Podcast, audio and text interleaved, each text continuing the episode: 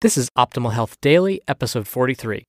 Diet Myth Newsflash Snacking will not boost your metabolism by Ben Greenfield of bengreenfieldfitness.com.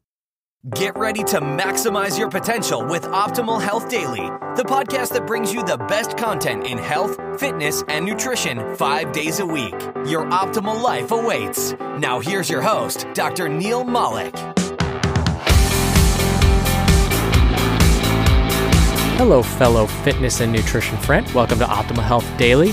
I'm Dr. Neil Malik, your narrator, all things covering health, fitness, nutrition, you name it. I read to you from many of the most popular blogs out there, with author permission, of course. And if there are any blogs you'd love to hear on the show, definitely suggest them on our site, oldpodcast.com. From there, we'll do the rest. We'll reach out to the authors ourselves and see if we can get permission to read their posts on the show. Now, if you didn't know already, there are two other podcasts where we read you blogs Optimal Living Daily and Optimal Finance Daily.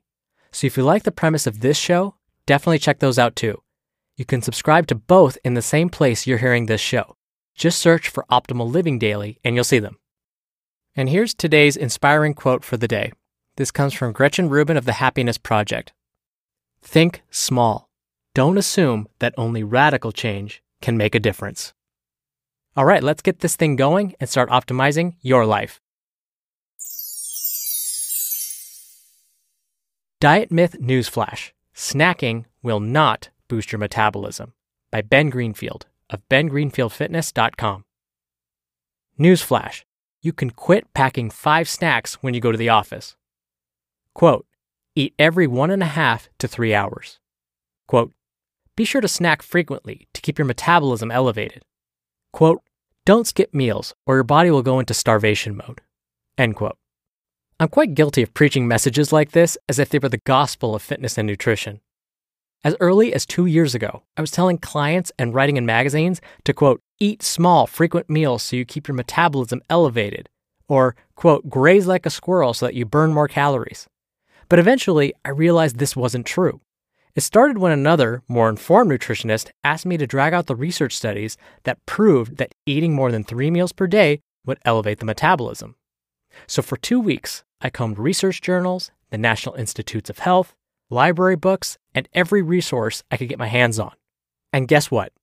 I could find zero evidence that eating any more than three meals per day does any good at, quote, boosting your metabolism, or burning fat, or losing weight.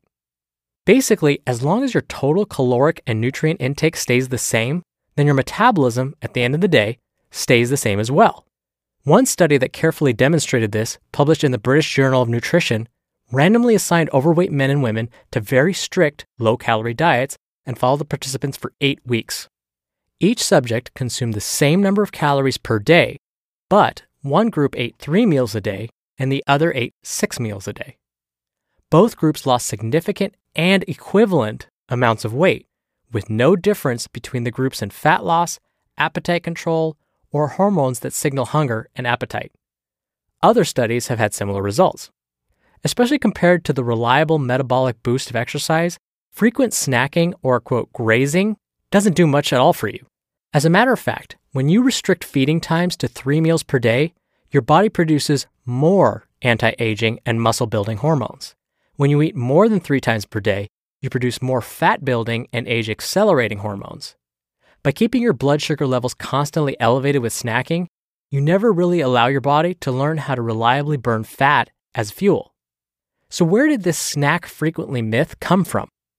There are two basic reasons this myth has been perpetuated. The first is the annoying false message of, quote, starvation mode.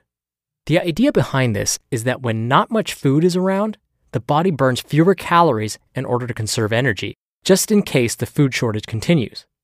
In ancient times, during a famine, you need to live on your stored fat, and downregulating your metabolism seems like a pretty good way to do this. This seems to make sense, but it's only partially true. Your body does respond to a long period of very low calorie intake by slowing your metabolism to conserve energy. But it takes about three days of complete fasting or very low calorie restriction for your body to do something as drastic as downregulating your metabolism. Last time I checked, we didn't have a serious problem with people who don't snack, going on three day fasts, or eating 500 calories a day. The second way this myth probably got perpetuated is because of something called the thermic effect of food, which basically refers to the fact that when you digest food, your body has to burn some calories in order to do that. So if you eat a meal that contains 300 calories, your body might burn up to 30 calories digesting and absorbing that meal. And this has led some people, including many famous personal trainers and nutritionists, to assume that if your body is constantly digesting food, then it will be constantly burning calories. So if you go too long between meals, you shut down that quote, calorie burning fire that you're supposed to be stoking, end quote. The truth is this at the end of the day, the thermic effect of food is identical, whether you ate three times, five times, or 10 times. This is because the thermic effect of food is based on the total quantity of food and not the frequency of food intake.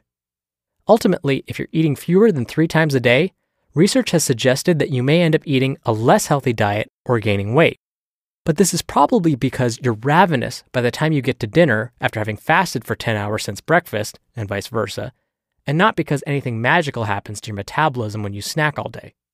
I personally do it like this breakfast between 7 and 9, lunch between 1 and 2, an afternoon snack before my workout, then dinner between 6 and 8.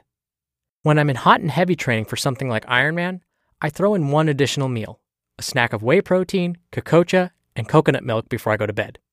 And that's it. Compared to my old strategy of trying to eat 6 to 10 times per day, this is way easier. Interestingly, it's also much easier to maintain weight, and I digest my meals more completely.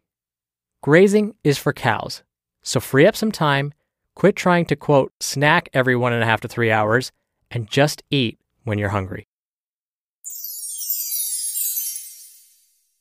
You just listened to the post titled Diet Myth Newsflash Snacking Will Not Boost Your Metabolism by Ben Greenfield of bengreenfieldfitness.com. Now, I actually wrote my own post about this topic and read it right here on the podcast way back in episode 5. It was the first Friday that this podcast launched before I was doing my special Q&A episodes. So if you want to hear my take on eating smaller meals versus 3 meals a day, definitely check out episode 5. Ben also mentioned how skipping meals or consuming fewer calories may help prevent aging. Now, I'm actually going to discuss this later on this week, so if you want to know more about that and fasting, definitely come back and listen. And a little reminder if you like this show, you'll definitely love the other two podcasts in our family Optimal Living Daily and Optimal Finance Daily. And when I say other podcasts in our family, I actually mean that literally. My brother hosts the Optimal Living Daily Show, so we're definitely a family here. We'd love it if you would show some support to those shows too. Just simply search for them in the same place you're hearing this podcast. Tomorrow, I'll be back with a post from Steve Pavlina about his trial with fasting. So I'll see you there where your optimal life awaits. Hello, Life Optimizer. This is Justin Malik, creator and producer of this show and Optimal Living Daily, the brother podcast of this one. Literally, I'm Dr. Neil's brother. If you like the format of this show, you'll love Optimal Living Daily too, where I also read to you from blogs, but cover other topics like personal development, finance, and minimalism from bloggers like Derek Sivers, The Minimalists, Zen Habits, and many more. So for more amazing content read to you for free, come subscribe to Optimal Living Daily too, and together we'll optimize your life. You've been listening to Optimal Health Daily be sure to hit the subscribe button to stay up to date on each new episode and head to oldpodcast.com. That's oldpodcast.com for a free gift, as well as more actionable tips and resources to help you maximize your potential. Thanks for joining us, and remember, your optimal life awaits.